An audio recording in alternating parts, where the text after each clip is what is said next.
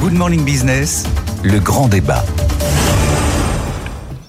Le grand débat ce matin avec nos invités Emmanuel Le Chypre, Marc Fiorentino, Marie Cœur de Roi et Diane Neuville, gérante chez Odo BHF Banque Privée. On va commencer avec ce secteur bancaire qui est en zone de turbulence. Avant d'entendre nos experts, il faut qu'Antoine Léregdry nous explique ce qu'il se passe aux États-Unis, Antoine. Alors, fait euh, un petit peu ironie de l'histoire. Il y a deux jours, il y a, euh, je ne sais pas si vous le saviez, une entité de Lehman Brothers qui existe encore, Lehman Brothers Europe, qui a perdu une procédure en justice. Et, ce nom est arrivé 48 bah, heures avant que se produisent tous les événements dont on va parler maintenant.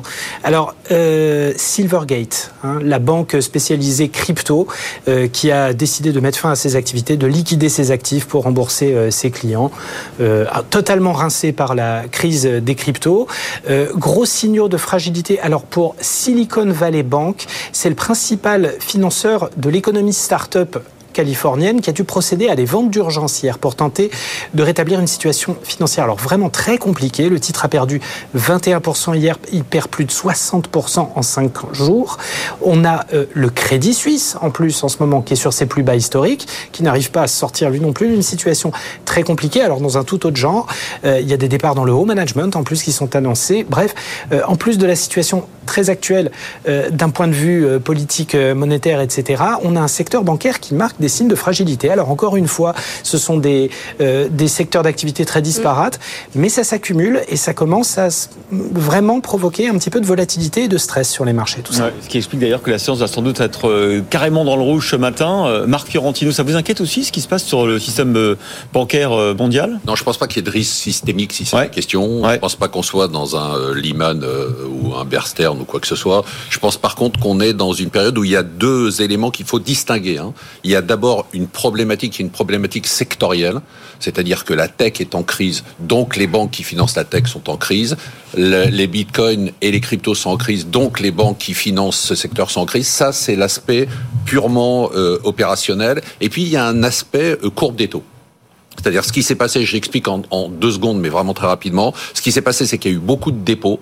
Les dépôts à l'époque où les taux étaient négatifs, les banques, au lieu de replacer leur argent à court terme pour l'argent qu'elles avaient en dépôt, hmm. elles l'ont placé à, 3 euh, ans, 5 ans, 10 ans, à 1%, 1% et demi, 2%, en se disant c'est toujours mieux que zéro. Sauf que le problème qu'il y a eu, c'est que les taux ont monté, et donc ce stock, ce stock qui vient en face des dépôts, a perdu de la valeur. Ah et donc, quand les dépôts se retirent, c'est-à-dire si vous, vous allez retirer votre argent, bah, ils sont obligés, c'est ce qui s'est passé avec la Silicon Valley Bank, d'aller céder leur stock qui est en face de vos dépôts, et ils le font à perte. Est-ce que vous partagez, Diane Neuville, euh, l'idée de marquer quand même que c'est pas systémique et que c'est presque normal, attendu finalement? Normal, non, c'est embêtant, mais c'est pas, c'est pas une crise. Diane Neville. Euh, oui, je suis assez d'accord parce que c'est quelque chose quand même qui était assez attendu dans le sens où là, on parle vraiment d'un risque de crédit puisque c'était une banque qui prêtait, c'est pas une banque de dépôt. Et, euh, contrairement à toutes les grosses qui ont vu euh, quand même leur cours baisser hier en, fin de journée, on n'est pas du tout dans la même situation et leur bilan également de ces grosses banques n'est pas du tout le même. Rappelons, aussi, pardon, rappelons aussi un autre élément qui est essentiel, euh, qu'on ne dit pas assez, d'ailleurs ce qui a fait rebondir le cours des actions des banques, c'est qu'aujourd'hui on est dans la situation euh, totalement opposée, c'est-à-dire que vous, vous, dépensez, vous déposez votre argent à la banque à 0% de taux d'intérêt et, les banques replacent à 3% de taux d'intérêt, donc elles font des marges absolument colossales qui viennent compenser les pertes qu'elles ont fait sur les dépôts existants. Diane Neuville, vous êtes gérante chez Odo BHF euh, Banque Privée, du coup, quelle est votre attitude en termes de, de placement d'investissement en ce moment pour vos Euh, c'est quels sont les segments sur lesquels vous dites bon là, je peux y aller? Mais ce qui est assez intéressant aujourd'hui et qu'on voit et qu'on n'a pas vu depuis très longtemps avec euh, cet environnement de taux euh, zéro voire négatif, c'est que le monétaire, comme ce que vous disiez, euh, rapporte aujourd'hui. C'est-à-dire que si on place aujourd'hui à un an, on est entre 2,5 et 3 Ce qui est quelque chose qu'on n'a absolument jamais vu depuis un certain temps. Sans risque si on sort pas son argent. Exactement. Et, et dans, de la même manière, quand vous voyez que sur l'environnement obligataire, on est sur du 5% aux États-Unis, du 3% en Europe, la question c'est de savoir est-ce qu'on va aller prendre du risque sur le marché action Ce sont des choses vraiment, euh, ce sont des questions qu'on se pose vraiment. La réponse c'est quoi Non, je ne vais, pas, je vais pas chercher de risque pour mes clients on, va éviter d'aller trop en chercher en tout cas. Le monétaire, c'était une classe d'actifs, il se passait plus rien. Enfin, personne ne mettait un euro. si, moi. Ah bah bravo. et tout le monde me disait que je faisais des bêtises. Bah oui. Fut un temps. Et bah là, je suis ravie de nous écouter ce matin parce que je suis ravie. Elle, a tout à fait raison, hein, parce que c'est le monétaire et l'obligataire. Vous vous rappelez, hein, Tina There is no alternative. Mm. Il n'y avait pas d'alternative aux actions. Et puis maintenant, les Américains disent euh, tapas. Il y a plein, ça, c'est, il y a plein d'alternatives. Mm. Et en fait, une des grosses alternatives, c'est l'obligataire et le monétaire. Emmanuel, sur ce sujet? Bah, on voit aussi euh, les craquements que provoque la sortie du monde aussi euh, des taux d'intérêt euh, complètement nuls. Hein, on, a, on, a, on a eu quelques signes en Europe, on a la compagnie d'assurance vie italienne déjà qui a eu des difficultés. Quand vous rentrez dans un monde où à nouveau le coût et le risque finalement bah, valent quelque chose, bah, ça a un impact et on retrouve un peu les lois de la gravité financière. Et puis vous retrouvez aussi le même phénomène que dans tous les autres secteurs, c'est-à-dire que ces entreprises, vous aviez des, on parle beaucoup des entreprises zombies, mais ça existe aussi dans le secteur euh, financier, et que quand on retrouve les, le fonctionnement normal de l'économie, eh bien, il y a des, euh, il y a des euh, entreprises qui, effectivement, bah, auraient dû disparaître peut-être un peu plus tôt et qui n'ont pas disparu. C'est, c'est pas malsain pour, pour un retour à la normale. Ouais, ouais. Mais on est sûr que ça, c'est le fonctionnement normal de l'économie. Qu'est-ce qu'on met derrière ce mot normal? C'est un retour à la normale, c'est-à-dire qu'on a eu une situation, et on va le voir dans l'immobilier, on a eu une situation qui a été totalement aberrante pendant dix ans, à laquelle on s'est habitué en se disant ça y est, c'est fini, et puis on revient, il y a des courbes des taux qui sont des courbes des taux normales, une prime de risque, enfin une situation qui a été décrite tout à l'heure. Ce qui, ce qui est, ce qui est, ce qu'il faut bien revoir, c'est que on est la parenthèse qu'on est en train de refermer là. C'est pas seulement la parenthèse des euh, deux années de Covid et de la guerre en Ukraine. C'est pas seulement la parenthèse ouverte en 2008 avec les politiques euh, euh de, de, de, de, de, de, de taux d'intérêt négatifs, quantitative easing, etc. C'est aussi, c'est tout ça mais c'est aussi la, la, parenthèse des 40 ans de euh, ce qu'on a appelé le libéralisme financier, qui a commencé au début des années 80 avec euh, euh, le décloisonnement des marchés, la révolution technologique, la mondialisation, la chute du mur de Berlin, etc. Et là, on revoit que on rentre dans un monde à nouveau plus cloisonné, ou avec un capitalisme peut-être plus court plus, moins court-termiste, etc. Et, et, ça, et, un monde financier qui va qui va aussi fonctionner sans doute avec des règles du jeu un peu un peu différentes. Mais Diane Neville, ça veut dire que tout ce qu'on savait avant, on met tout de côté. Et en tant que gérant, il faut s'appuyer sur euh, absolument pas l'histoire des marchés financiers. Je pense que oui, effectivement, c'est un environnement assez inhabituel et on le voit d'ailleurs avec toutes les décisions qui sont prises au fur et à mesure par les différentes institutions. Euh, je pense à la Fed, à la Banque centrale européenne, etc. C'est, on vit dans un environnement qui évolue très rapidement. Euh, on est très dépendant des données et bon, on avance à tâtons. mais l'inquiétude, l'inquiétude, c'est l'inquiétude, c'est quand même que euh, à tous les postes de responsabilité aujourd'hui, hmm. que, vous soyez dans les gouvernements, dans les autorités de régulation, sur les marchés financiers, euh, chez les économistes, etc., vous rentrez dans un monde que les moins de 45 ans ne peuvent pas connaître. Donc euh, sur les marchés, dès qu'ils voient une remontée des taux, ah, qu'est-ce qu'on fait, etc. Vous faites ça Non mais vous faites pas ça. vous elle est tellement jeune que tu vois, c'est les hausses de taux, le monde de l'inflation, ça c'est un monde qui est et moi, je suis pas tout à fait d'accord. C'est pas un nouveau monde. C'est un monde qu'on a déjà connu et qu'on redécouvre. Pour la, pour la génération. C'est le retour de l'ancien monde. Pour la génération qui est aux manettes aujourd'hui, il faut, il faut tout mettre de côté. Il faut tout mettre de côté. Non, il faut ressortir les vieux manuels. Il faut ressortir les vieux bah dossiers papier.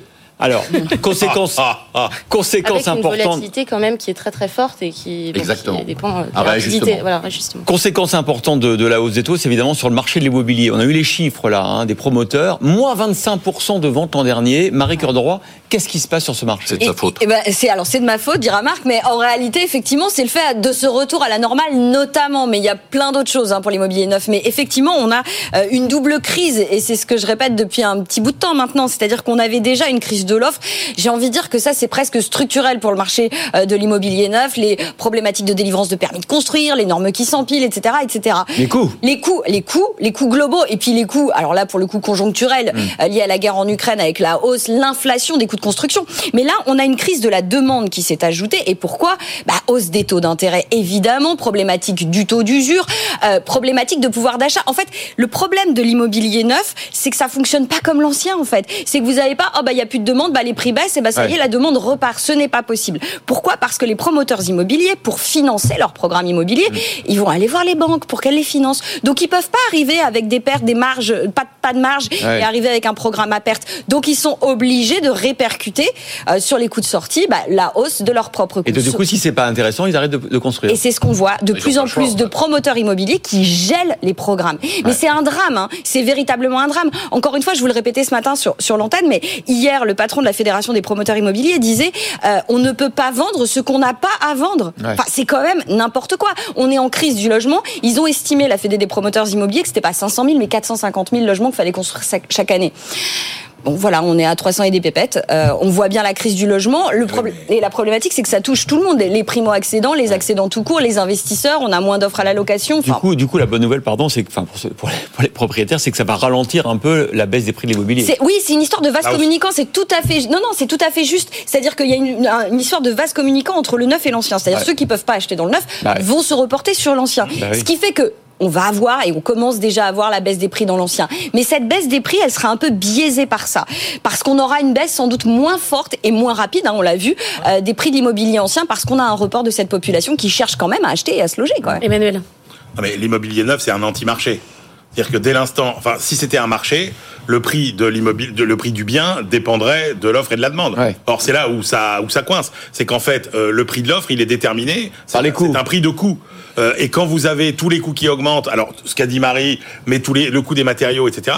Il faut savoir que, alors si on prend l'exemple de la maison, la maison individuelle, concrètement, une maison individuelle classique, 115 mètres carrés moyenne euh, en France, euh, elle vaut 40% plus cher qu'il y a 5 ans uniquement à cause du coût. Et donc, vous, quel que soit le, problème, vous voyez bien que c'est inextricable. Et la réalité, c'est qu'en fait, on voit qu'on a un marché de l'immobilier dont tous les rouages sont en train de se gripper euh, progressivement, c'est-à-dire effectivement le neuf, effectivement euh, l'ancien, du coup, le marché de la location, comme il n'y a pas non plus, ah c'est compliqué. Et la réalité sur les banques, c'est quoi? C'est que, effectivement, on peut dire, ok, le taux d'usure, l'espèce de chape qu'il a fait peser, bon bah maintenant, ça peut, ça peut, ça peut s'alléger. On peut chercher une bouffée d'oxygène de ce côté-là. Sauf que les taux vont continuer à monter parce que les banquiers aujourd'hui, leur taux, leur seuil de rentabilité pour prêter, c'est 5,5% à moins de 5,5%, un banquier aujourd'hui, il gagne pas d'argent sur un crédit immobilier. Ça veut dire quoi? Ça veut dire qu'on aura la double peine, c'est-à-dire qu'on aura non seulement la hausse des taux, mais qu'on n'aura pas un octroi plus facile de crédit.